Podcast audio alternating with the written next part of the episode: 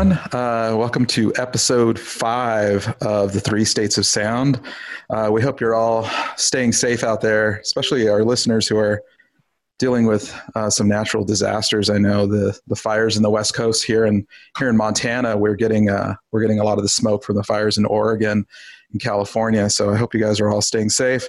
Um, we are back, and tonight or today we are talking about music and films, uh, films and documentaries, um, soundtracks, where film and music have converged in your life and what it means to you and and also uh, picking some of our favorite um, films and uh, and discussing those. We also uh, put a question up on Facebook and got some great answers from uh, from from a lot of you. So we will we will discuss some of the films that are listed here in this response. But how's everybody doing out there? Josh and Derek, you guys doing well?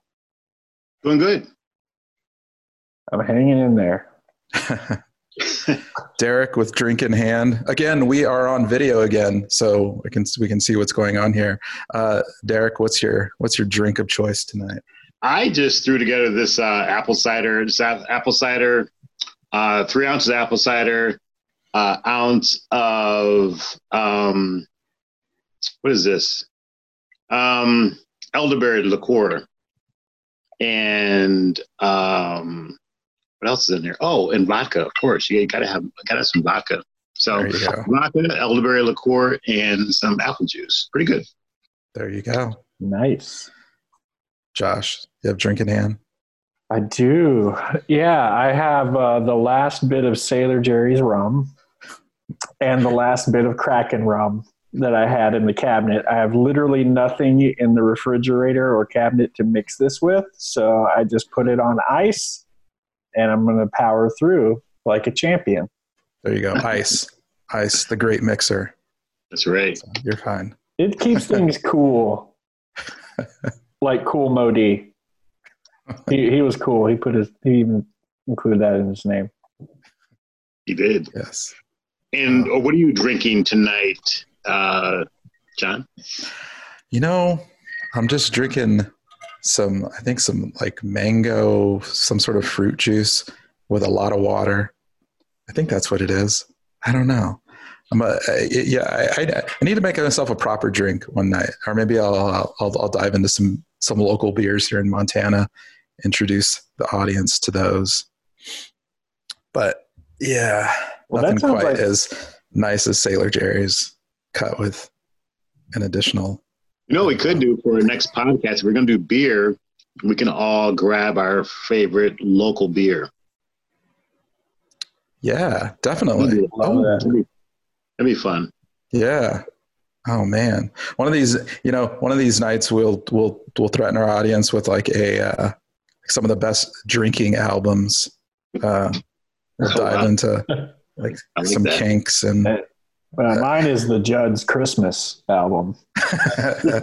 That's what I've now got drunk to. to. Now, are you now, now, are you just drinking because you're listening to the Judds Christmas album? Or? He's uh, drinking because he is listening to the Judd. That's right. That's right. like uh, it's a inspiration for the season. yes. It both causes and cures my depression. Uh, Just over here, sitting on a dark. pilsner, rocking to the rhythm of the rain, sleigh bells in the background. Speaking of Christmas albums, I don't think I, I, don't, I think I told one of you, maybe not both of you, but I uh, I was in my uh, one of the other local record stores here in the area called Wax Museum, and uh, I came across an original 45 of Kate Bush Christmas single. It's oh, awesome wow. because it sounds like a Kate Bush song, except it has some sort of reference to winter. I don't think it directly references Christmas, but uh, it has an amazing cover on it too. Some animation with like a reindeer on it. But uh, I feel I feel lucky to own it now. Yeah. oh, right. Well, we will have to do a Christmas album uh, episode. Absolutely. But not this time. Let's get into the films. Let's get into the films. All right. So I was watching for, I don't know, I don't know how many times I've watched this, but uh, the Wilco documentary, uh, I'm trying to break your heart. And if you haven't seen it, and you have any interest not only in Wilco or the recording process or albums of the early 2000s, but specifically sort of the business end behind uh, decisions that are made uh, by record companies. It is an excellent documentary. It is probably um, one of the most revealing documentaries I've ever seen about about the music side of the business. And also, I won't tell you, I won't tell everybody exactly what, but how that story ends up, how Yankee Hotel Foxtrot gets released, uh, is uh, is just such a, a huge like moral victory for anybody who's a music fan. Um, it's kind of part funny and part uh, part tragic, but it uh, yeah. it's it's a wonderful story. That's a great documentary. Yeah. So as I was as I was watching that, I just threw the question out to uh, to Derek and Josh. Hey, how about doing an episode about you know about documentaries and and films um, that uh, that have meant something to us or or that we're just interested in talking about. So that's where this idea came from. Um, so since I discussed this, you we got some great answers. I mean, we had talked about the Nina Simone documentary, um, What Happened, Miss Simone, uh, and our friend uh, Patrick Quinn had listed that uh, on Facebook um, as something to talk about. That is an excellent documentary. But away from documentary, there are also obviously those films that have a uh, music incorporated uh, into the film or a big part of the film. All films in some way, right, have some sort of some sort of music accompaniment.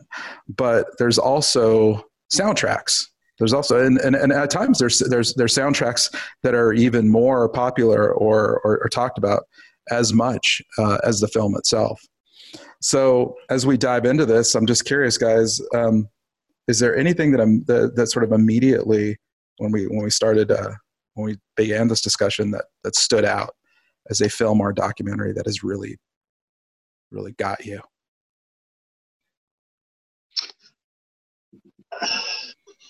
Well, the thing that I like, well, I have so many favorites um, that are vying for the number one slot. Um, man, um, of course, you guys know I I I, I love um, I love jazz.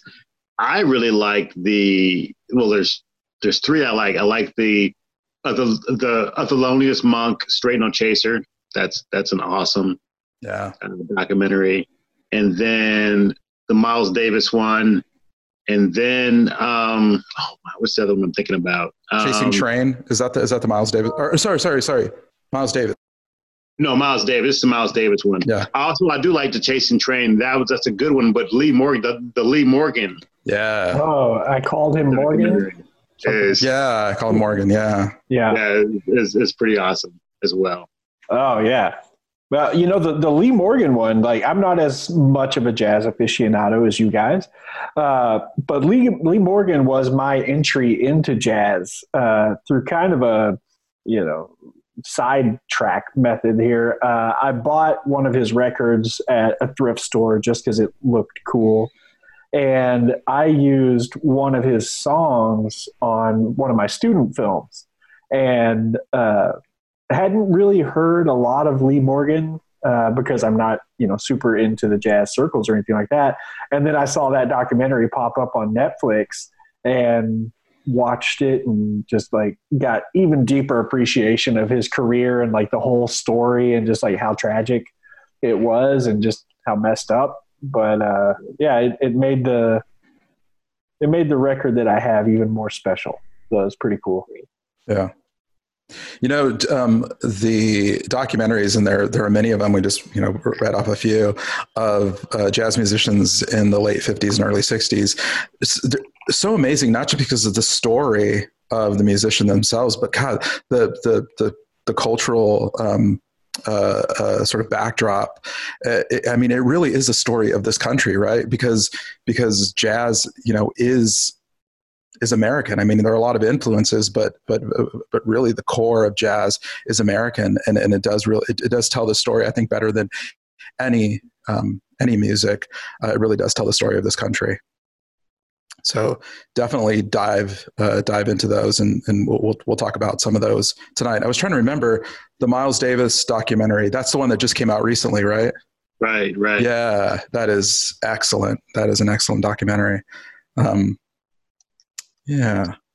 Um, I also loved. Um, I, I, guess during COVID, I, I, like like a lot of people, we consumed a lot of uh, a lot of Netflix, a lot of media, um, and I really I really did like the uh, the the Quincy Jones documentary also, which was which, yeah. which if you've seen it, it's pretty revealing. I mean, you get to you know you learn some things about some of these artists. I think documentaries can do one or two things.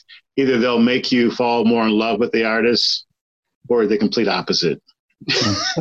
yeah, you know what an asshole they really were. Yeah, right, right, right. Yeah, and so. it's challenging too. I had a um, a female friend of mine who was watching the Miles Davis documentary say that part of that conflict is knowing that he abused his wife and right. and and so, but but sort of understanding or you know I, I'm going to backtrack here. I'm not going to say understanding his mental state or his emotional state at the time, but really kind of reconciling the two people, the you know the person who who, who could be abusive. Nina Simone, her you know her daughter mentioned that you know, that she was a victim of abuse as well uh, from Nina, but but sort of reconciling that part of the person with the contributions they've made in music. So yeah, Derek, you're right. It's it it can be very polarizing through through the through the length of the film. Right. Yeah. Yeah. Uh, for me, the first one that popped into mind uh, when we were, you know, looking at documentaries was Heart-Worn Highways. Um, yeah, I'm a big classic country guy, and that one is just really tells the story of like, you know, Austin sort of country sound. Um, and you know, like the Steve Earle uh, clips that are in there, just fantastic. And uh, yeah, that that one was really good uh, as a way to dive into some of the more uh, I wouldn't call them obscure, but but less commercial, uh, you know, country artists from from that time period and just get really more into that singer songwriter uh, vein. So so that was one that I would definitely definitely recommend. And it's kind of a, a low budget, you know, documentary where it's just a lot of fly on the wall capturing, you know, just these groups of musicians hanging out and uh, you know is, is together. Is, is, is this a film that that that has um, Townes Van Zandt? Like, yeah. Throughout. Okay. Okay. Yeah, yeah, he's one of the main main guys in it. Yeah, and this this movie is one of the uh, you know driving forces for me being a big Townes Van Zandt song. Yeah. And in, in, my own uh, terrible songwriting uh, history, uh, one of my songs is kind of based on um, "In Cold Blood." You know the uh, uh, movie documentary that came out about the murders in the 60s or 50s. I forget. Really bad memory. Uh, but uh, I wrote a country song in a Townes Van Zandt style of a retelling and sort of reinterpretation of that. Uh, it's called "Mama Dry Your Eyes," and it's hmm. uh, it's a bloated finger picking disaster, but there's there's a kernel of beauty in it, and uh, and I owe that to Townes Van Zandt that show. Yeah. Well, you mentioned um, Steve Earle and Townes Van Zandt, and unfortunately, I think we all had heard that it wasn't that long ago, right? That, that Justin Townes Earle passed away. Um, oh yeah, yeah, yeah. So very, very young, but man, um, there's a. I was watching just a just short YouTube video, uh, Steve Earle talking about Townes Van Zandt, um, and I was especially drawn to the the the the, the, the bits and pieces uh, where Justin talks about sort of the relationship between the two of them, and uh, so it was very soon after I watched that that that I found out that he passed away. Mm-hmm. But I have to have to check that out. I'm a, I'm a huge Townes Van Zandt uh, fan, so so I'm surprised I haven't seen it yet. Oh, you'll dig it, and then you'll end up wearing like a bunch of pearl snap shirts and get a cowboy hat. Oh, I have an excellent pearl snap shirt that I bought in Texas a few years back. It has two roosters on the shoulder. Ooh, Uh, yeah. Oh yeah. I, I need to pull that that, that out. So there you go. Maybe maybe for the drinking album album episode that'll that'll that'll, that'll fit. There you go. Um, yeah. Um, it's interesting. Somebody just uh, somebody replied to the Facebook post with uh, with one film that I think at a at a certain age, it, it, there are the films right that, for, that from a music perspective, it, it really it really just captures that moment perfectly. Whether you like it or not, you have to admit that it per- captures that moment perfectly. Singles is one of those films. It was it just it just happened you know that you, i mean obviously with the members of pearl jam in there even before they became huge or just on the cusp of becoming uh, becoming huge. But that's a film that that again whether you like it or not it does perfectly capture that time. And there's some cringe-worthy moments into that in, in that film some some kind of suspect acting here and there. But it is it, it, it is a cool snapshot of that period. Well, you know, that movie is partially responsible for my desire to live in Seattle. Uh, you know, because I was a big grunge kid. Like that was a, that was a huge part of my life. And since you know early mid '90s, I was like, oh, I want to live in Seattle. And then when I was in LA and kind of getting tired of LA, uh, just decided to move to Seattle. Uh, had no job, no connections, no friends up there. And just made that choice because I was like, "Have you seen Singles? Like, it seems really cool. like, like you watch that and Frasier. It's like, who would not want to live in Seattle? Uh, so yeah, and and I, I do not regret the decision. Uh, Seattle's a fantastic place, and Singles Singles captured what I assume was the vibe pretty well.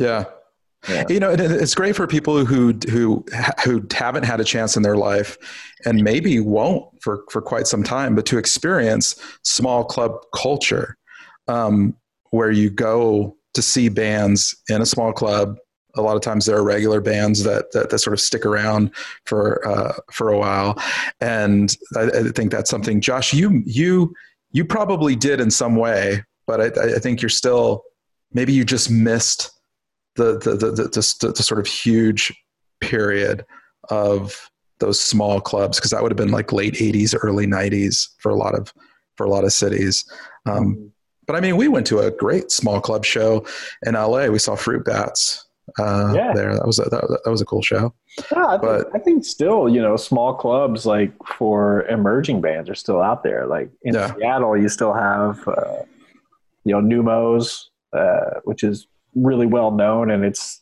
still a small club, but it gets cool acts coming through there. Uh, and the Crocodile, like, yeah, I, I, I got to experience it. I think as Seattle continues to grow and Amazon takes its roots and bastardizes the whole fucking city, um, maybe some of that will diminish. But there's always going to be that spirit and and those sort of underground indie clubs and uh, you know people demanding to have that kind of experience still.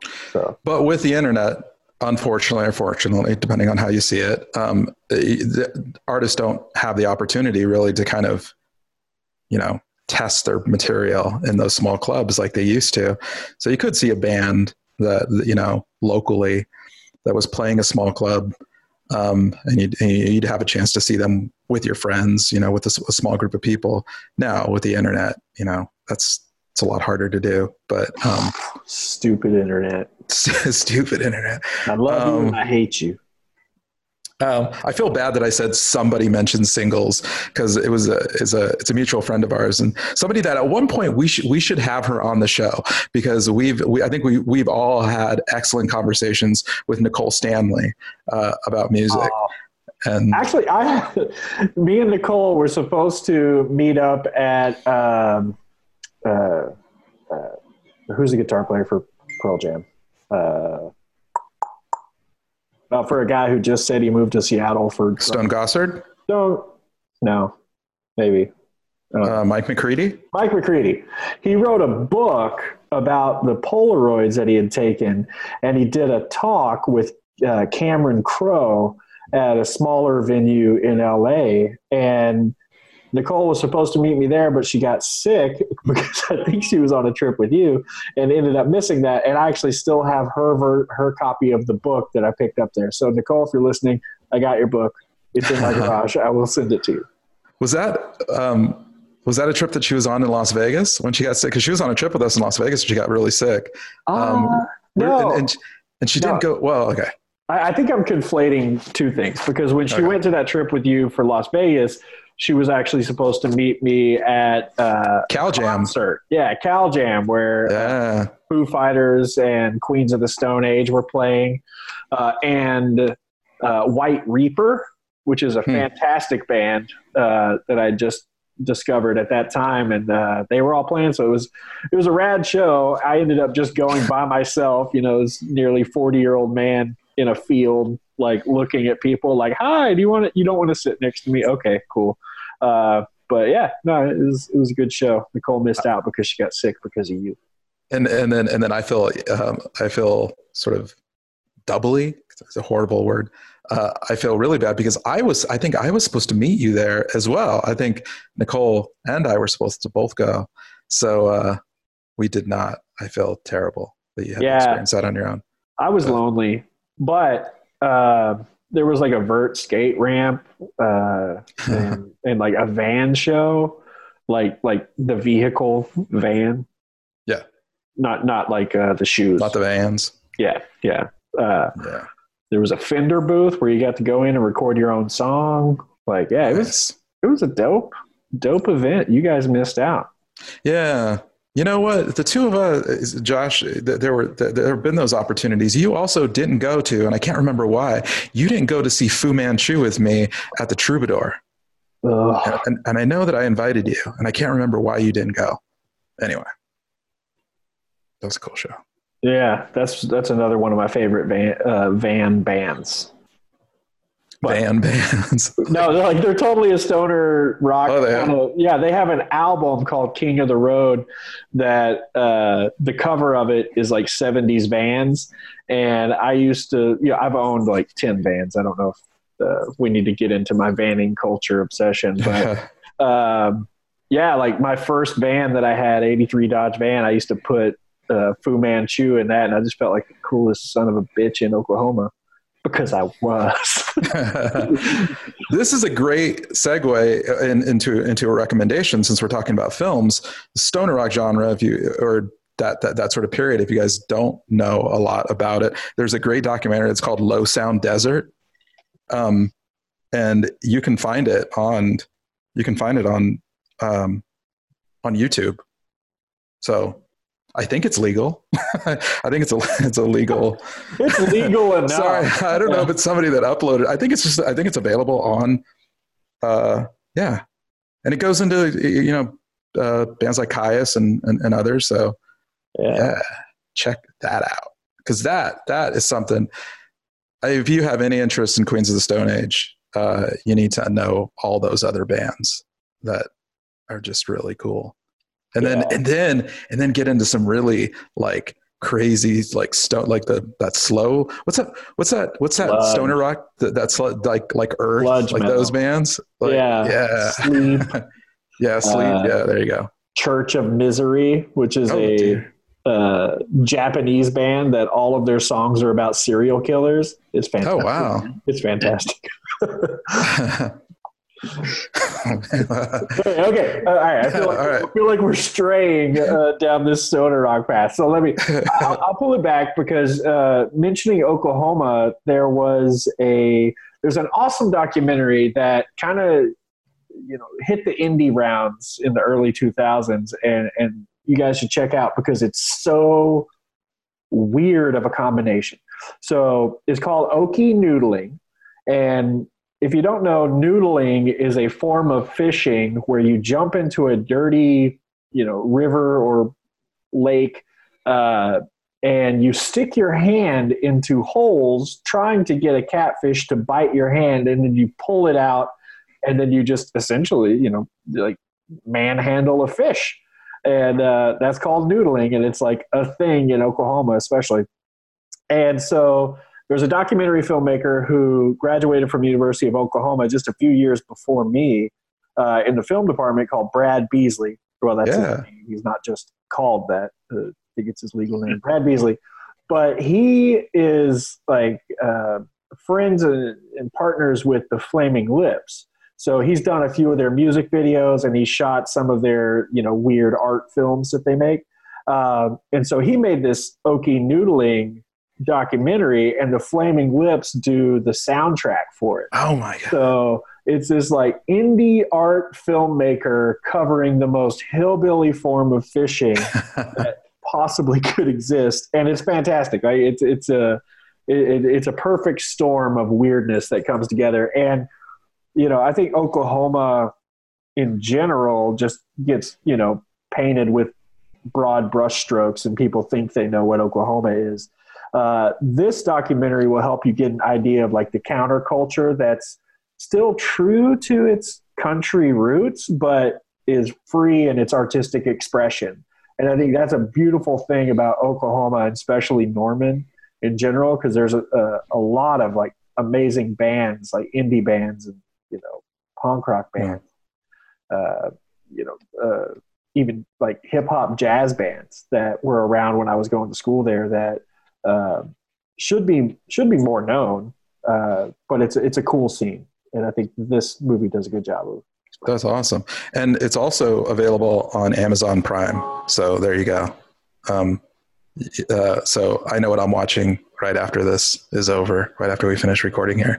And Bradley Beesley, you, you mentioned the Flaming Lips. He going into another film that's that, that you know, has its its basis in Oklahoma. Oklahoma, um, Fearless Freaks, the the the the story of of Flaming Lips, which is awesome because Bradley Beesley, right, like from most of their career, had been filming bits and pieces of, of Flaming Lips, and then what was it? Was it like almost like like fifteen or twenty years later?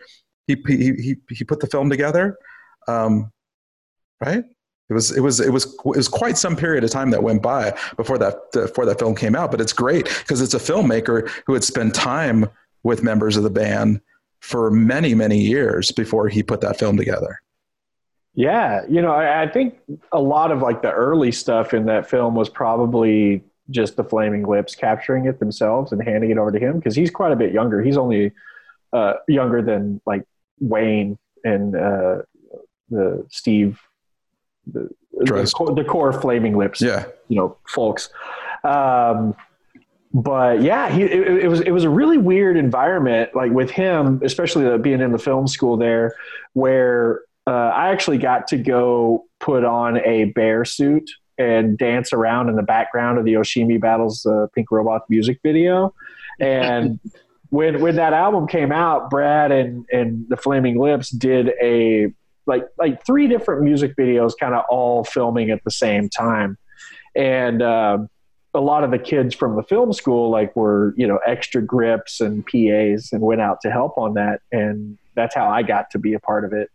Um, and Brad even came into our documentary class and like gave a gave you know sort of a lesson on on what all he's doing and like walked us through some of the stuff he was doing with the Flaming Lips. So uh, yeah, it was, a, it was a really cool experience and and being in this odd little uh, sphere within Oklahoma, like getting to know all these artists and creatives. Like we used to go down to just little clubs in downtown Norman and you know, Flaming Lips would show up. Like their CD release party for uh, Yoshimi Battles the Pink Robots was in a club that held maybe 200 people, like max max capacity. Uh, so yeah, it was it was it was really an interesting and awesome time to be at the University of Oklahoma uh, as a film student and a fan of music. yeah. Um, so, sorry, uh, Derek. Uh, Derek is here. Sorry, from Derek for a little a little while here. Um, it fell off during the during the recording, but you are back. I'm glad to have you. We're glad to have you back. um, I don't know if uh, if you guys both know Mike Heenan. Um, he uh, he chimed in uh, on the Facebook post, and uh, he mentioned the film Crossroads, uh, mm. um, and it got me thinking about films that have sort of hit like that that that sort of give you a little bit of historical context, but very much take liberties with it, uh, and um, and present, you know, the sort of dramatic retelling of or not retelling sorry this uh, this dramatized version of, of of stories that actually did exist meaning the stories that they talked about within the film specifically about robert johnson mm-hmm. and I, I was trying to think of other films that have kind of done this um, and off the top of my head, I can't think of any. But I was just I was, I was curious because I I I I said to Mike like it's it's a great film. I love that film. It's it's one of those that when it's on, I can't put it down. But even with the the sort of sometimes suspect acting uh, in that film, it, uh, it, it, it is great. The things that it, the things that it does present, um, specifically the myth around Robert Johnson, you know, down at the crossroads selling his soul to the devil. Um, but I'm curious, uh, one, you, you, know, your take on that film, uh, and then two, if you can think of any films that kind of that kind of do that same thing. That was Ralph Macchio, right? It was, yeah. And yeah. Steve Vai was in the uh, ah. was in the final scene. The, the, the what is it? Cut, cutting heads. That sounds that sounded that just sounded like a horribly like suburban way of of, of describing it. But yeah, that that sort of yeah, that guitar off at the end. That's Steve Vai. Yes. Sorry, Derek. Go ahead. Uh, no, I remember watching that film. I mean, when it came out, and I was just very intrigued by it. Um, wasn't bad. I can't think of any films off off offhand that um, I can compare it to. Um, but I remember it, it left a, good impression on me because I had been, you know, if you're familiar with jazz, you're kind of like almost you definitely have to be familiar with the blues. So and and therefore that whole cast of, of characters um, because blues preceded jazz. I want to say, um, mm. but yeah, it kind of reignited Mike for a time. I mean, I've always loved the blues, but after watching that movie, kind of you know, like, a lot of film, like especially music documentaries, once you're introduced to the, move, the, the, the music or reintroduced to it, you kind of dive back into it again and kind of get you know kind of get into, into the whole scene. Um, but yeah, just um, just kind of rekindled my admiration and kind of the whole mystique about um, blues playing blues guitar. Yeah, yeah, yeah. For the the fableization of yeah Robert Johnson. Yeah. Yeah. And he's a guy who deserves to be fabled. You know what I mean? Like, like he didn't get enough recognition in his time. Uh, so I think it's really cool that the movie like almost makes uh, tries to make the myth into a reality. You know what I mean? Mm-hmm. It just makes it. It just adds to the mystique of his life and just you know what he brought to to blues and uh, you know, just to music in general.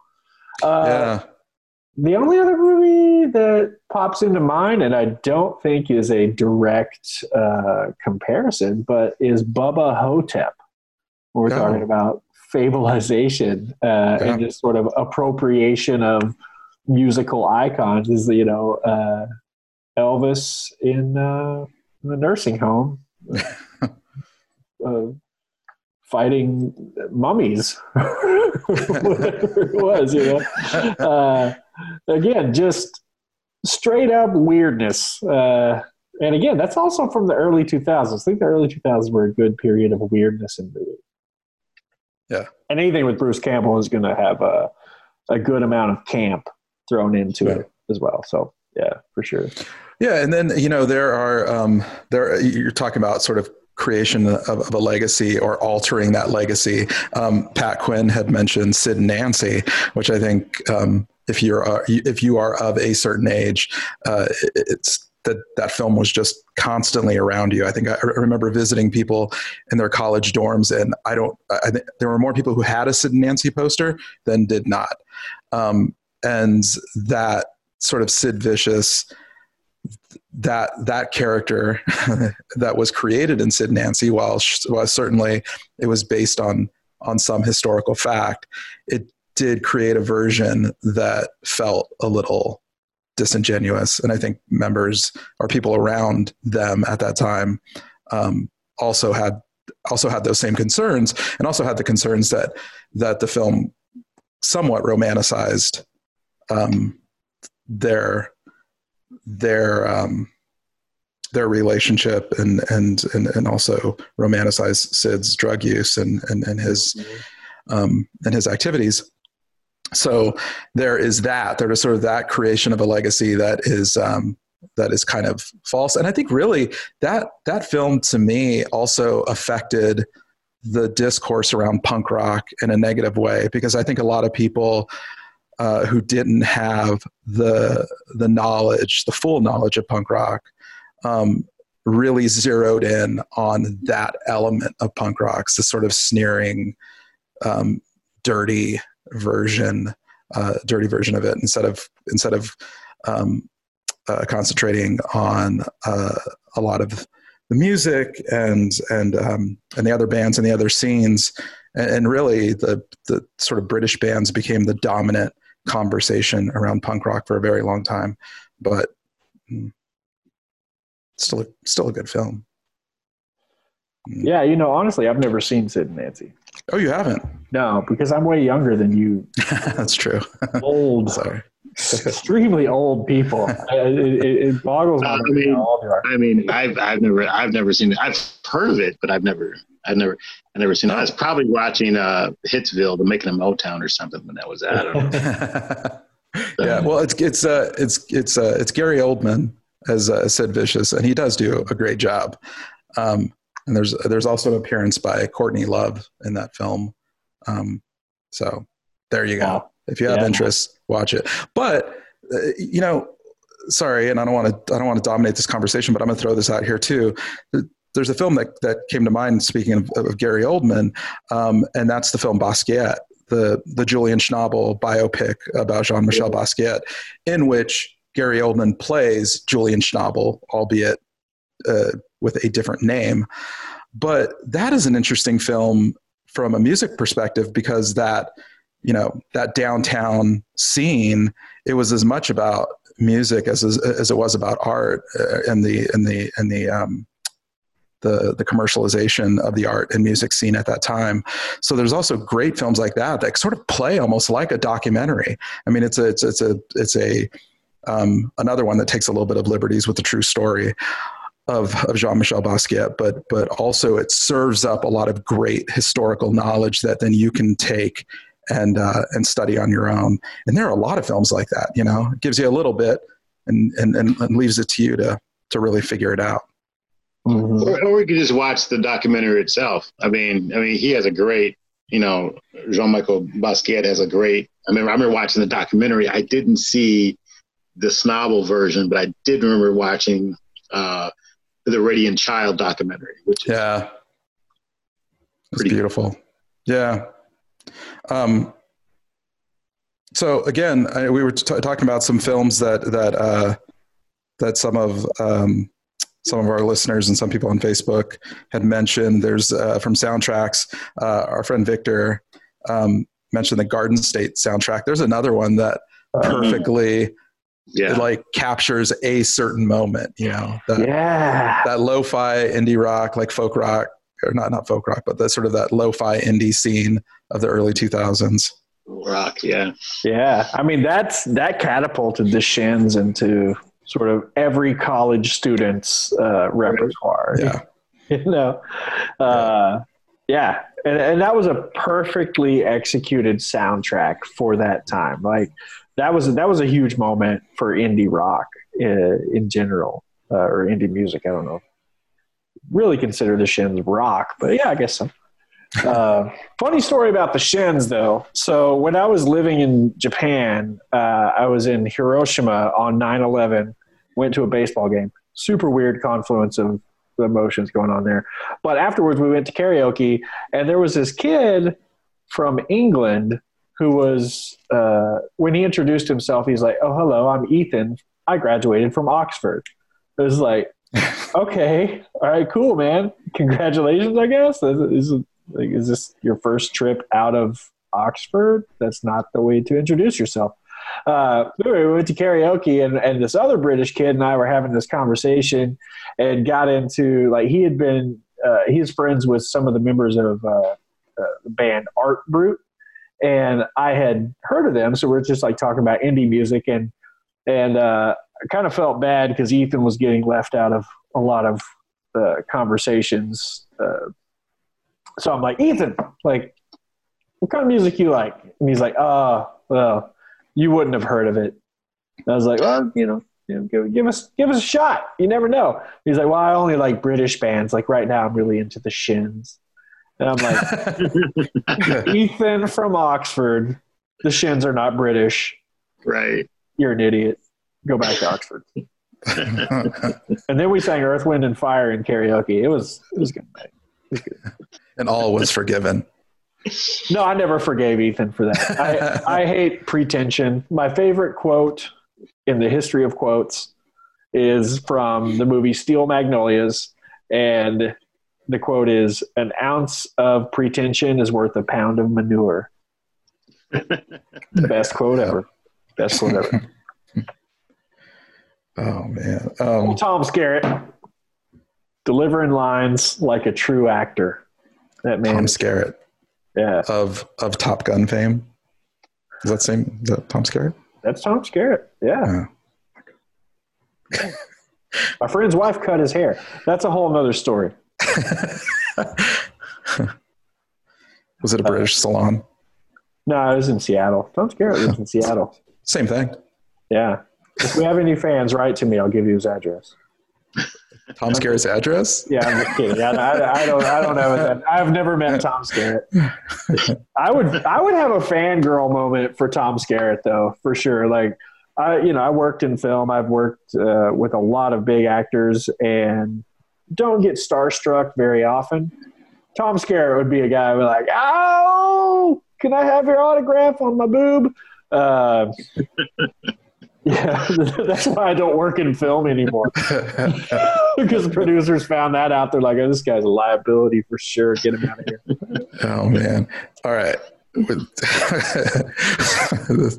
this, uh, this conversation is is going in a lot of different directions. Uh, but that said, Josh, at some point over the next like five ten minutes, you need to think about some way that we can have a sort of a list creation like we did last week where we all name something you're really good at coming up with stuff like this. So you got to come up with it. In the meantime while you're thinking about that i was uh, i'm going to make a point here and then i'm going to let you guys uh, talk more because i feel like i'm saying too much. But jason green uh, i think we all know we all know jason green. Um, he mentioned a few films here. There's there's a whole conversation in, in one list of films that he uh, that he uh, that he mentioned, but he also mentioned uh, this is Spinal Tap, which is one that you can't really have a conversation about film and music and not mention this is Spinal Tap because I think when I mean even when you're talking when, when you're talking when you're talking about the the the absurdity of of of of what um, we're all presented with as like sort of like rock life or like the the life of a rock star um, but presented in i mean it is a, I mean, these are stories that are worthy of mocking right? I mean when you know uh, do, do, you guys remember the chavez uh, the chavez video for the unreal is here? Um, it, it it sort of mocked a, a bon jovi video like they were backstage like stretching before the show and the sort of dramatic like we are we are completely exhausted from the show uh, you know that you'd see in like the 80s in, in those 80s videos. But um, the legacy of this is spinal tap it's interesting that even though there is uh, there's obviously the um, the humorous elements it's almost taken on a different life of, of, of sort of a very serious way of uh, sort of discussing bands and discussing um, uh, sort of discussing that life, but in a not too, but a not too serious way. But it does have elements of reality, um, just mocking those those elements of reality. I don't know what, what's your. Uh, I'm sure you guys have both seen this is Spinal Tap. Do you guys do you have any uh, comments or reflections on that film? Uh, yeah, I love it. Uh, and I mean, I, I don't want to make this podcast all about my film school experience at the University of Oklahoma. Not another one. a final film uh, there was a semi autobiographical mockumentary, um, which drew a lot of inspiration from Spinal Tap. Uh, this is Spinal Tap, sorry. Uh, and it was a sort of a, a, a parody telling of my life history because when I was young, my dad left. And then I got a stepdad who said he was going to adopt me and like stayed with us for like nine years and then he left. And then my real dad came back and then he left again. Uh, throughout my whole life, my mom has been a big Journey fan. So I found a bunch of old Polaroids of like me and my sister sitting on the couch and the Journey Frontiers album just propped up next to us like a family member. Uh, so I made a uh, the mockumentary. Uh, essentially paints my mom as a Journey groupie, and that I think that my dad may be Steve Perry. So I form a Journey tribute band called Adventure. And I actually played a Halloween party that was like an 80s themed party dressed as like dressed in like 80s garb and I played with my keyboard uh, very terribly covers of Journey songs to capture footage for my documentary mockumentary. Um, but yeah, it was called The Incredible Journey of a Three-Time Bastard. And uh, if without Spinal Tap, that project would have never been created, and I wouldn't have aced my film two final. there you go.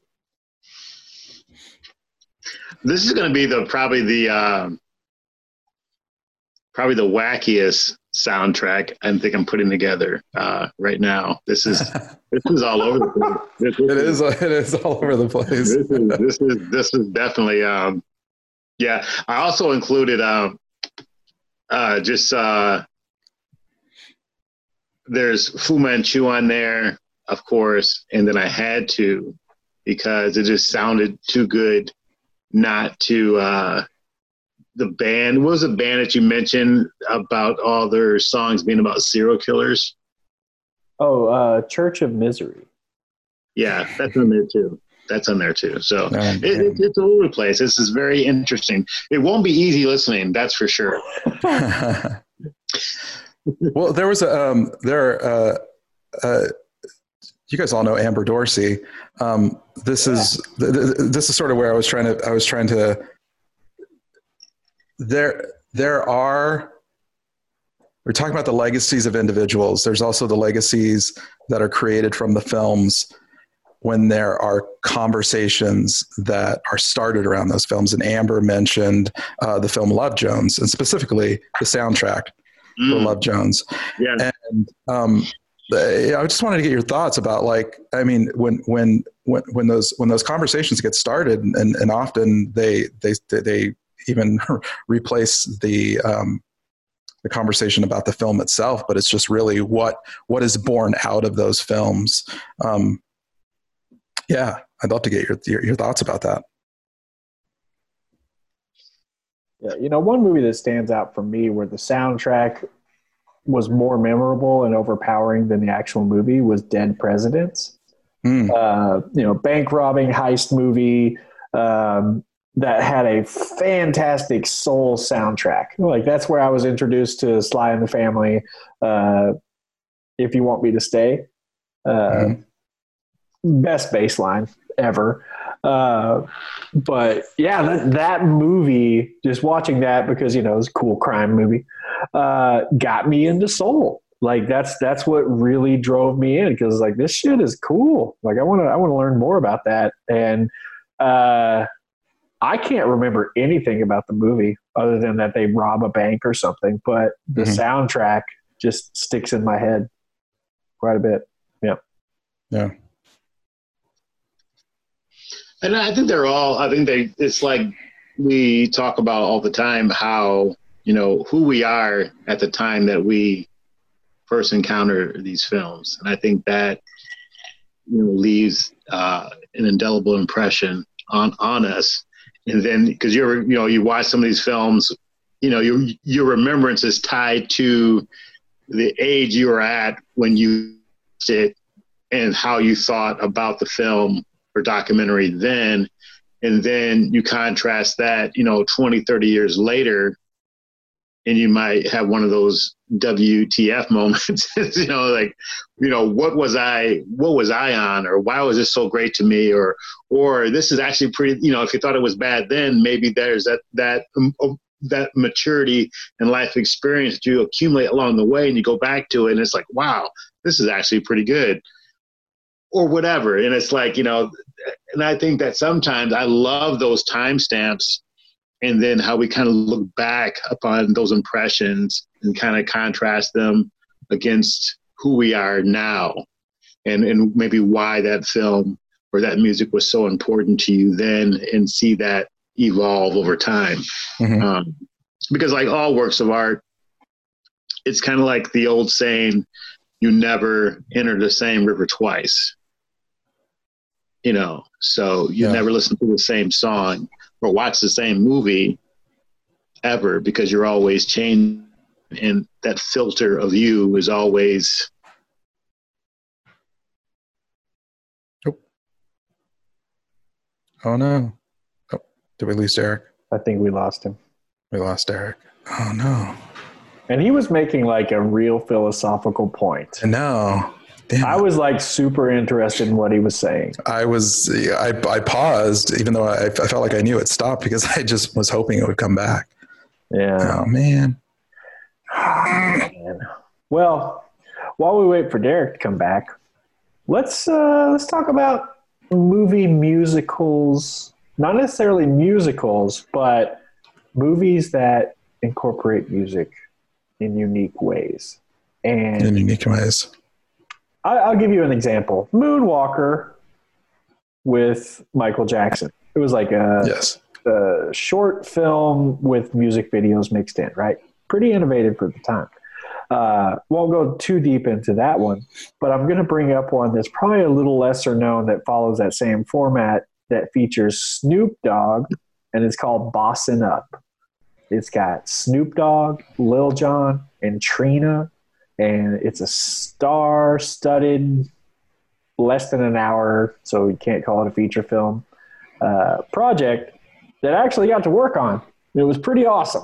I got to I got to meet Snoop Dogg and well, mostly his bodyguards. Uh, but it's it's essentially a romanticized tale about pimping, and there's like a few music videos worked into it. Uh, very interesting uh, experience, like filming it. We actually, uh, I was one of the uh, electricians on it, and uh, uh, we were working on it in a strip club.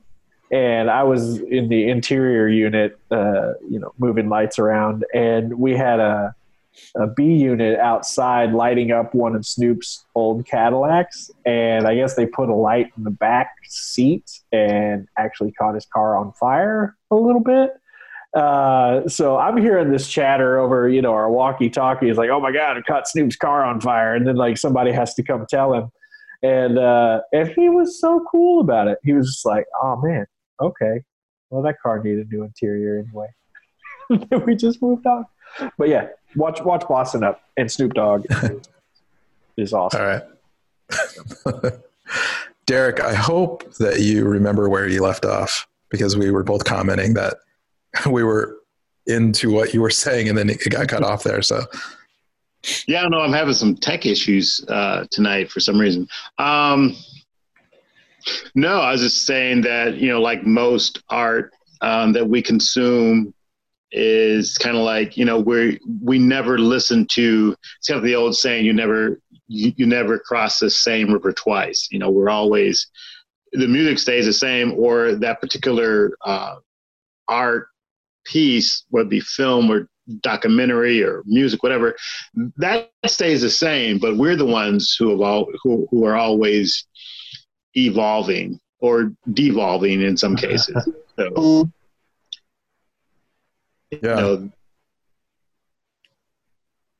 that, that that is um, um, the period that a film is released that has that has a lot of music, it's interesting that like you kind of you you listen to it at the time and you're excited because it's it's contemporary music, and then when you do give yourself some time and you and, and you and you sort of look back on it, I think it's it's um, it's a lot cooler to make those connections between the music and the film instead of just thinking of it as like a like a contemporary soundtrack.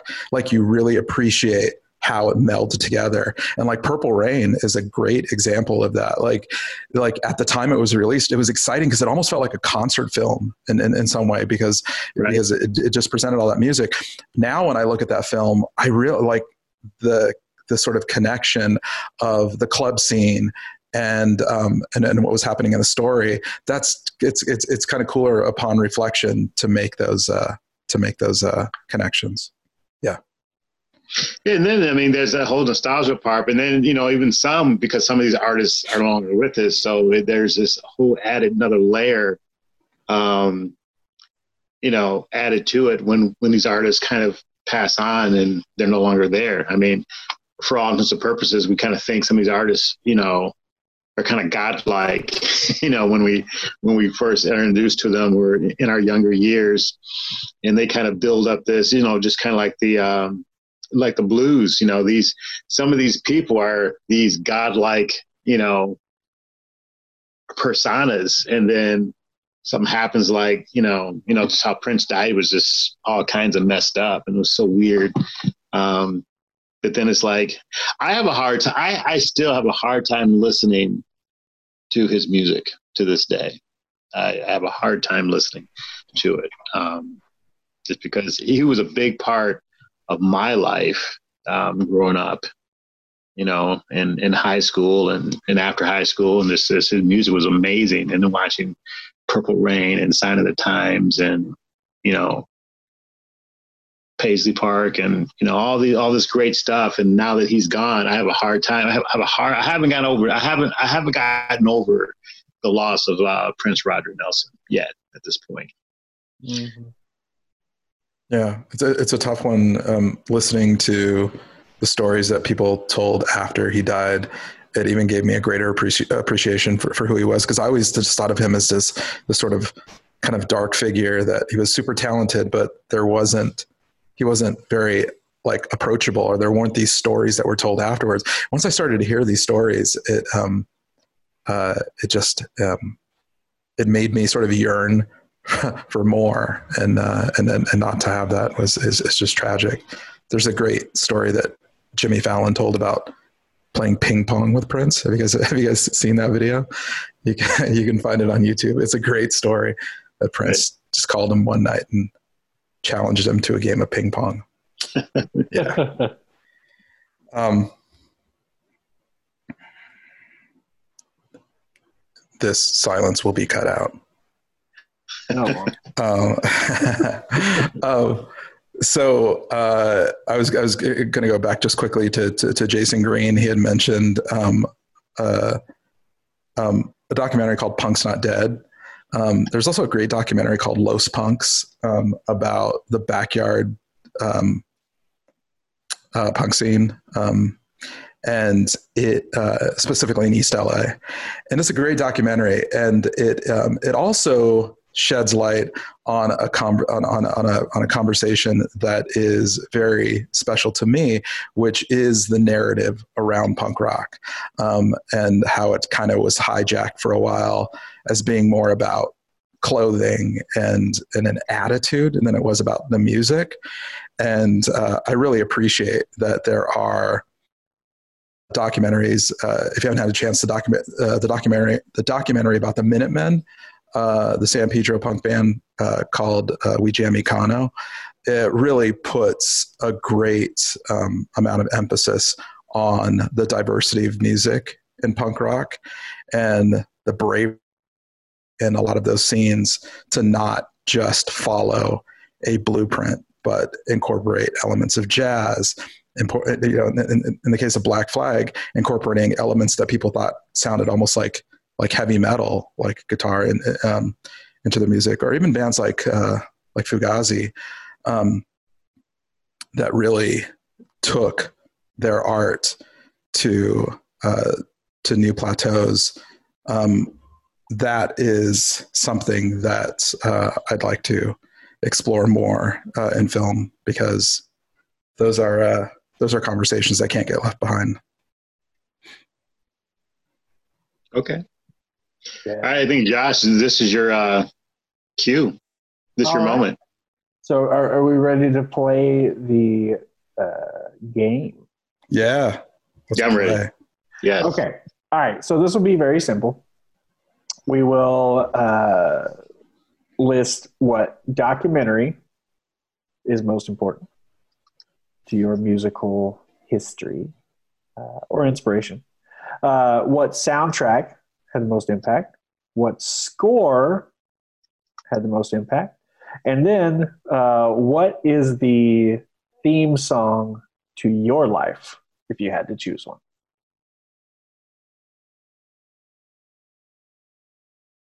Okay, so that's documentary, soundtrack, score, and then the theme tune for your life. All right, I'll go first. Okay. Documentary. Uh, I would actually, well, I don't, I don't think that actually counts as a documentary. I can't use Spinal Tap as my documentary because that's not actually a documentary. So I will say for that one, uh, we've already talked about it, but I'm going to go Okie Noodling. It's too close of a convergence of weirdness, hillbilliness, and art from specifically the Oklahoma area.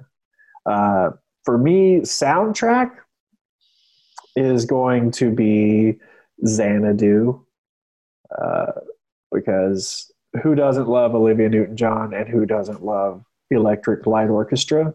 Oh man, I knew I, I knew that was going to come up sometime. I didn't know it was going to come up as your as your pick, though. Wow. It's it's the soundtrack. It's the soundtrack of the century. Uh, score. I'm going to go with Virgin Suicides. Oh wow! Yeah. Yeah, fantastic score done by Air, and uh, I don't want to sound like a name dropper, but I actually dated one of the girls that was one of the virgins who committed suicide in that film. Spoiler alert, but it's in the title could have figured that out. Uh, and what's funny is like when uh, when I started dating her, uh, very sweet girl, like awesome, awesome chick. Um, but I was like, oh wow, you were an air that has a great score, and she was like, yeah, I love it, all the '70s songs. And I was like, no, that's that's the soundtrack, it's not the score. and I actually had to play the score for her because I don't think she ever actually like listened to the air produced score of it. But it's also a fantastic 70s soundtrack as well. So she was not incorrect. Um, and then for my theme song, I am going to choose Fu Manchu, Hell on Wheels. uh, it takes me back to the time where I had a bitchin' 70s Dodge van uh, with a pretty terrible but functional CD sound system in it, and uh, some of the best times of my life is is traveling around in a in a beat up van, being kind of a dirt bag, but always polite. Uh, listening to Fu Manchu. Damn, that's a good that's a good list. And, and and now it's got me doing the same thing I did last week. I'm sitting here just reevaluate, really reevaluating not only my list but like my entire life. Buy a van. Travel. I want to buy a van. I really do. Oh man. All right. That's gonna be tough. That's a tough. That's a tough. That's tough. That's a tough one. Um, yeah. Should I? Should I? Should I go this you're, time? Yeah, you're up. You're up. All right.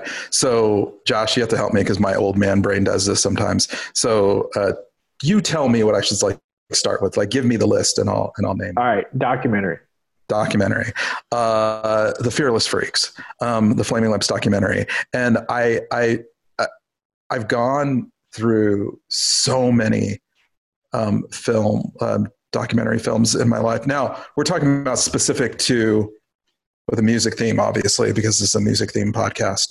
Um, so yeah, it, it, has to be the Fearless Freaks. There is an emotional element of that documentary that every time I watch it, it's it's um, it's wonderfully life affirming. Um, and I don't care if it's a portrait of Wayne Coyne that um, that they were tr- that, that, that they were trying to paint. I don't care if all of it's not true, and you know maybe he you know he could be difficult for some people to work with. The parts in the film where he talks about his parents and he talks about his brothers, talks about growing up with them, that is some of the most sort of vulnerable, um, in your face uh, emotional filmmaking I've ever seen, whether it's a documentary or not. Um, and I just love that film. Uh, I'm a very emotional person, as you guys know, and there's just something beautiful about, uh, especially hearing Wayne talk about uh, the death of his father. So that's yeah. the documentary, and I Great won't choice. cry. Great choice. Um, uh, all right, soundtrack. Soundtrack. Uh, I would have to say that this has just been uh, the has played the biggest part in my life in terms of, of, of a, a, musical soundtrack, and that's um, that's Purple Rain. Um, you know, it was the first. God, I always get I always get this confused, and I know I've done this several times, either in this podcast or publicly, but I always get confused whether I bought Madonna's first album or I bought Purple Rain first. Which one I bought first? I believe Madonna's first album, uh, her debut album first, and then Purple Rain. But but but yeah, it's definitely it's it's it's it's uh, it's definitely Purple Rain. I mean that just as a group of songs, but also capturing a time and an artist and a band and a scene perfectly, uh, and just everything from the artwork, uh, from you know from the cover, but also the artwork that's just c- contained throughout um, the uh, the piece. Um, it's just perf- It's just perfection for me. Absolutely. All right, now score. Score. um, uh, so the music that Toru Takemitsu did for Akira Kurosawa's films, and I think he did the score for three Kurosawa films, if I'm if I'm not mistaken. Mistaken, it could be more, it could be less. So don't hold me to that. But specifically, the um, the um, what he did for for Ran is uh, I uh, about a decade ago, I saw a documentary about about Takemitsu, and um, the way that he was able to meld sound with what um, with what uh, Kurosawa was doing with movement uh, is just absolutely amazing. And if you get a chance to watch any films about Takemitsu or even Kurosawa, I mean, the the two stories can't be separated. I mean, uh, what what I think what Takemitsu has done for music, Kurosawa has done for film. It's it's it's sort of beyond uh, the the traditional narrative about about music and film. So uh, yeah, sorry, not to get all uh, too deep into this, but um, there's a there's a great um, you, you, can find this clip I think on YouTube where it kind of breaks down a little bit of what Takemitsu was trying to do with the sound in uh, Kurosawa's films, and it, you, you, find clips all over the place. But I, I suggest, uh, highly suggest watching those. Very cool. Yeah, uh, and, and not to hijack your your list here, but it does bring up a good point. Like my brother James actually recommended this. Uh, talk about John Carpenter. Speaking of a filmmaker, he's actually you know the director, but he's also the score composer for a lot of his films, and he brings like uh, such an interesting like synth you know sort of creepy dark vibe to like mm-hmm. halloween uh and and and in his movies so i just think i just want to throw a extra special shout out to john carpenter and you know if you know his horror films like listen to the music because it really inspired you know uh many different like especially 80s horror movie filmmakers mm-hmm. uh, to to change up the, the, the score that they're making and dive into more synth stuff and it, it's it, it's a perfect tone setting and you know again it speaks to that the power that score and directors like whether they're a team working together to evoke emotions or the same person uh, yeah. be a bit of a control freak making that happen um, yeah really cool stuff Okay. So John, Yeah, no, well, no, actually, sorry, just just one more point on that. Do, do you know anything about Tangerine Dream? Because I don't. I, I I know of Tangerine Dream, and I know that they're responsible for a lot of scores uh, for a lot of films that, that that we might know. But do you know anything about them? Or, no. Okay. Anyway, we'll talk about that off, and then and then bring it back up as, as a subject later. But anyway, if you if, if our listeners have an opportunity, if you guys know anything about Tangerine Dream, please uh, let us know. We'll have you on the show. You can talk all about it for two hours. It'll be awesome. um, sorry, what was the last thing? your last thing. What is your theme song? Oh man. So I actually have a playlist on Spotify that's called It'll Never Be the Same. And if you listen to that playlist, you'll get my autobiography or my you'll get the story of John. It's yeah. Um, so man, and it's it's really picking a song from that list of songs. Um, I I really think, oh man, I really think that it's it's um, it's Sugar Mountain by Neil Young. Um, there, and I almost have like a hard time talking about it because it's so. I mean, the premise of the song is somewhat cheesy in a way maybe not. I mean if you're if, if you're the type of person who's very vulnerable and you're willing to talk about you know what's going on in your life and and and, and you're, you're not afraid to cry um, the you know the story of sort of the tragedy of growing up and it kind of goes hand in hand with a song like um, um, sorry what's the arcade fire song? The the one that was uh, used in um, in where the wild things are? Is it wake up Wait, is it called wake up? Is it called wake up? But the line in the song you know um, children don't children don't grow up. Our bodies are yeah our bodies get bigger but our hearts get torn up. Hmm. and sugar mountain kind of explores that same theme right? It's sort of the it's sort of the tragedy of of of losing that innocence. And hopefully that even with um, with age that we retain some of that that innocence of youth that that that that that laughing that that sort of sometimes just foolishness uh, that comes with youth. And it's really like calvin and hobbes you know all of all of that melded together.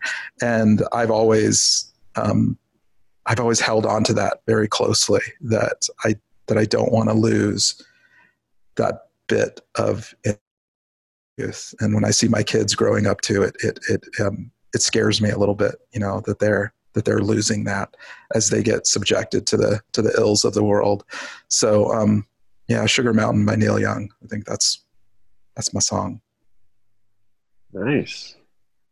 Nice. Well, it makes my uh, choice of like a vanning rock song seem really shallow and stupid. So thank you, John. Ah, oh come on we can listen to sugar right. mountain in a van I bet it has happened many, many a time. yeah Okay, Derek, to you, Yeah.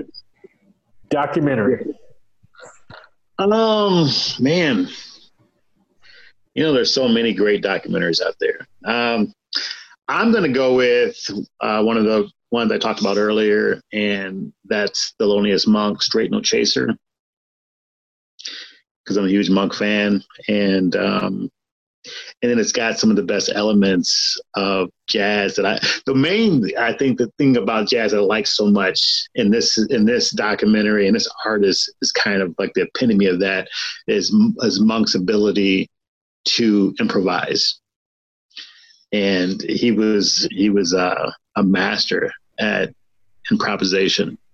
So. And it's and it's a great because I one of the things in the documentary they kind of point out how he was kind of like this kind of a almost like a boring kind of character in real life, you know, and that you know when he even talked, you you, you hear the you even watch the clips of him talking, and some things aren't so you know very lucid or succinct, but get this man behind a piano and he was so articulate and so just a genius um, at his craft. So yeah, that's a that's a that's a, that's a great um, documentary. I love it. What's next? Uh, next, soundtrack. Well, I'm kind of mad at John because he stole my soundtrack. So it is the perfect soundtrack, though. When you, when you said, it, I'm like, damn. Ah. So I'm going to go with, and this is uh, just me paying homage uh, to um, to the recently uh, what's his name uh, Black Panther. Oh, Chadwick Boseman. Chadwick Boseman. So I'm going to pick the and and not to take anything away from because it was a, actually that's a great soundtrack. The movie soundtrack. Uh, yeah, like it was pretty good. Um, so yeah, Kendrick so, Lamar on there. Oh yeah, Kendrick Lamar kills it. Says uh, uh, there's so many uh, great songs on that soundtrack. So yeah, that's my that, that that's my that, that's my backup soundtrack to uh, Purple Rain. that's not a bad backup. That's pretty good. No. Since John is a thief. Uh, I am a thief. Terrible. all right. Next is score. Score. Um, I'm going to go with. I'm going to continue down the jazz route, and I learned this uh, by watching the Miles Davis documentary and he did the 1958 score, and my French is terrible, so I'm not even going to attempt to uh, say the title. But the French film that he did, uh, the score for, and I I love the story behind that because it's like he gets these these uh, these orchestra musicians, these studio musicians together, and they watch clips, they watch scenes from the film and they he totally improvises the score. And it turns out to be a game changer. It changed movie scores forever at that point. And this is also the lead in. He did that before he did kind of blue. You know so that kind of was his kind of uh his introduction into doing this kind of full on improvisational uh you know m- motifs that he would construct like on the spot. I have, I have some ideas can i loosely have written down here. Let's go for it. So i think that was a pivotal uh, album for not only him but for the film industry and jazz at the same time. Um, so all right i'm going to try to pronounce this for you uh, Ascension pour l'échafaud. There you go. Which is elevator to the gallows. Right. Thank you. But um, sorry. Ascension pour l'échafaud. John knew that. John knew that. I, I wonder. Did you know that, or did you Google that on the spot? I uh, yeah, I, I, I, I, I googled. I googled. Sorry. if you knew it, that's like amazing. I was like, oh my gosh, but uh, my hat off to you, sir. The timing was perfect, though. You have to, you, you know, you have to edit all this part out, so it just sounds like I just rolled right into it. Or elevator of the gallows. Yeah, elevator to the gallows. To the see, edit, see? edit, edit all of this out. Okay. It, it's staying in. All right, and Derek, the uh, the last bit for you. What is your theme song?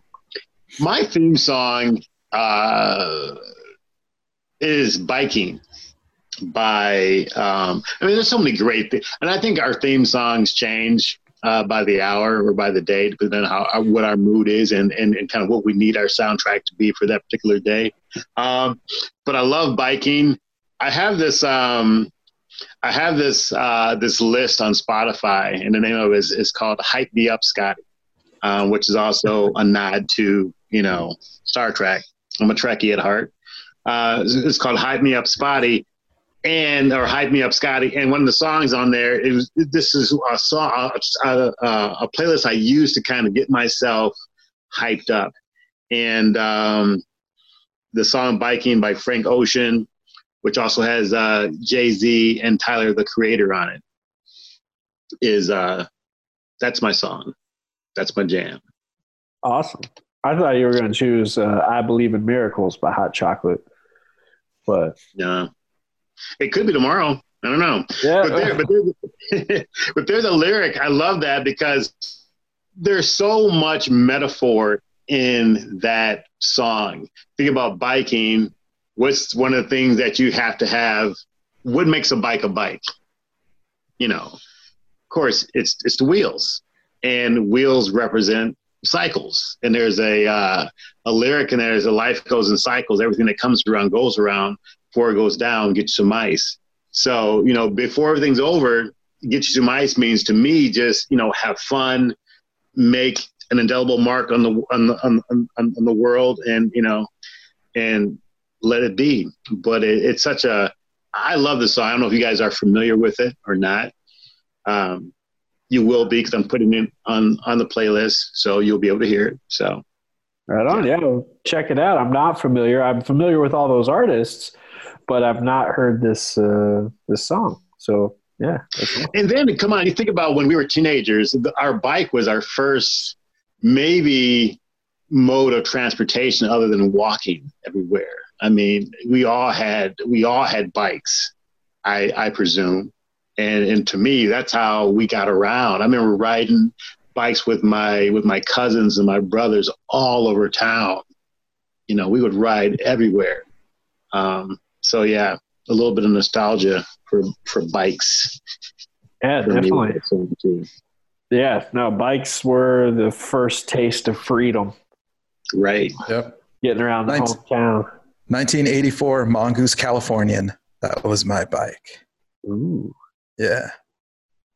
Had, had, had, had blue wheels, like blue tires. It's awesome. I had a red Huffy. I think a red Huffy. Red Huffy was my was my first bike. I, I love it. Yeah, red Huffy. That's, that's so so so so before we start to wrap this up, I have to I have to bring this up. So in the Facebook post, uh, my mom's best friend uh, uh, Terry, she uh, she chimed in with this little nugget that I I did not know.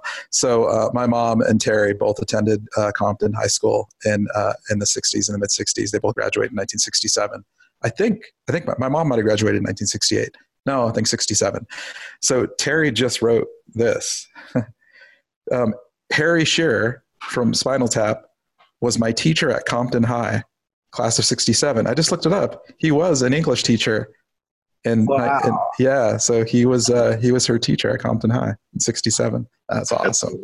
I need to call her and find out what he was like as a teacher because apparently I looked on Wikipedia. He he taught he taught for 2 years and he left after after disagreements with the administration. That doesn't surprise me right? That's cool. Yeah. Um, yeah, uh, it is a weird place. It it really is. What is? L.A. L.A. yes, it is. Um, I'm gonna you read through. Always, uh, make her a T-shirt. I was schooled by Harry Shearer. You know that'd be great. That's a great T-shirt. Because no one would get that, and then it would be very personal. That'd be kind of dope. Yeah, and then on the back you can put uh, "Lick My Love Pump." Yes, yes. oh man. um, just for the purposes of the playlist, I'm going to read off just a few um, of the films that people mentioned on Facebook. Straight Outta Compton was also mentioned, uh, the recent film, which is great. Um, let's see here um, um, a film called Sing Street, which I had never I had never heard of. Patrick Quinn mentioned that, so I'm gonna check that out. Uh, and also in that same in that same little thread there, he mentioned The Commitments, which is a great film. Um, God, I've seen that so many times. It's it's it's it's one of those films that you just can't walk away from if, it's on or somebody's watching it. It's just uh, it's a great film. Uh, and then Jason Green mentioned uh, a few documentaries. One called Crack Actor, another called Cocksucker Blues, a documentary about the Clash called Westway to the World. Of course, Punk's Not Dead, and the other F Word. Nice. All of which, except for Punk's Not Dead, um, I have not seen. So I got some viewing to do. Um, so are we going to put together uh, in addition to, excuse me, uh, not to cut you off, but in addition to the playlist, we're also going to put a documentary and film list together. No, I'm thinking we'll pull some music out of those uh, out of those documentaries. I'll look them up. I'll do a little bit of research and see what we can pull out of those. You know, see what the what the main theme is. So expand expand our growing playlist. Uh, also mentioned is uh, is Labyrinth. Yes. Yeah. Yes. There you go. Yeah. Yes. um, and a film called Sucker Punch that I'm not familiar with. Oh yeah, yeah, yeah. Yeah, I, I remember that. Okay. Uh, and then also our friend Nicole Stanley, in addition to offering up singles, uh, uh, mentioned Good Will Hunting. Oh, that is a good one. Yeah. Sounds good.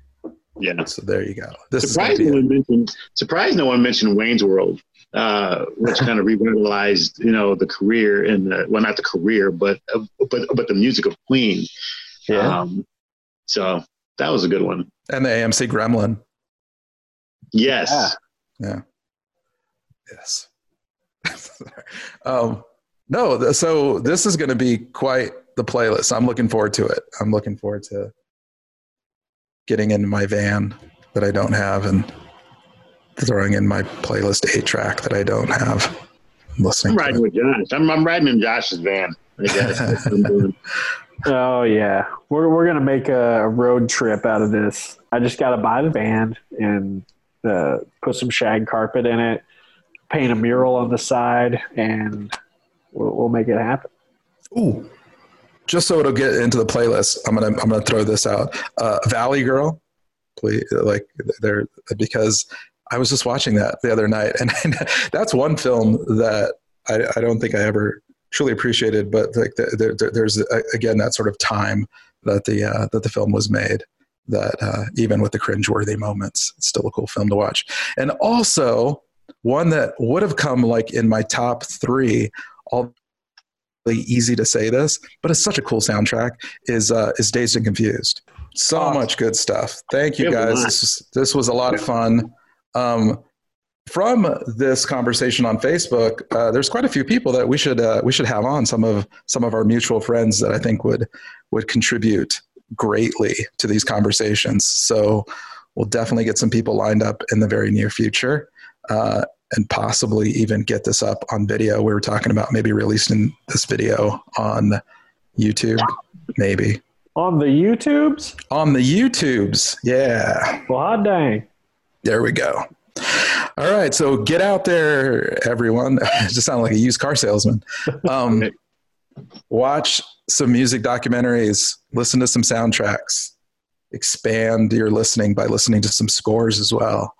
Uh, and check out the playlist soon. We will have this up very soon, next couple of days. Uh, well, that sounds silly because we're not live. Enjoy. and we will talk to you guys soon. Stay safe. All right. Thank you. All right, bye guys. Bye.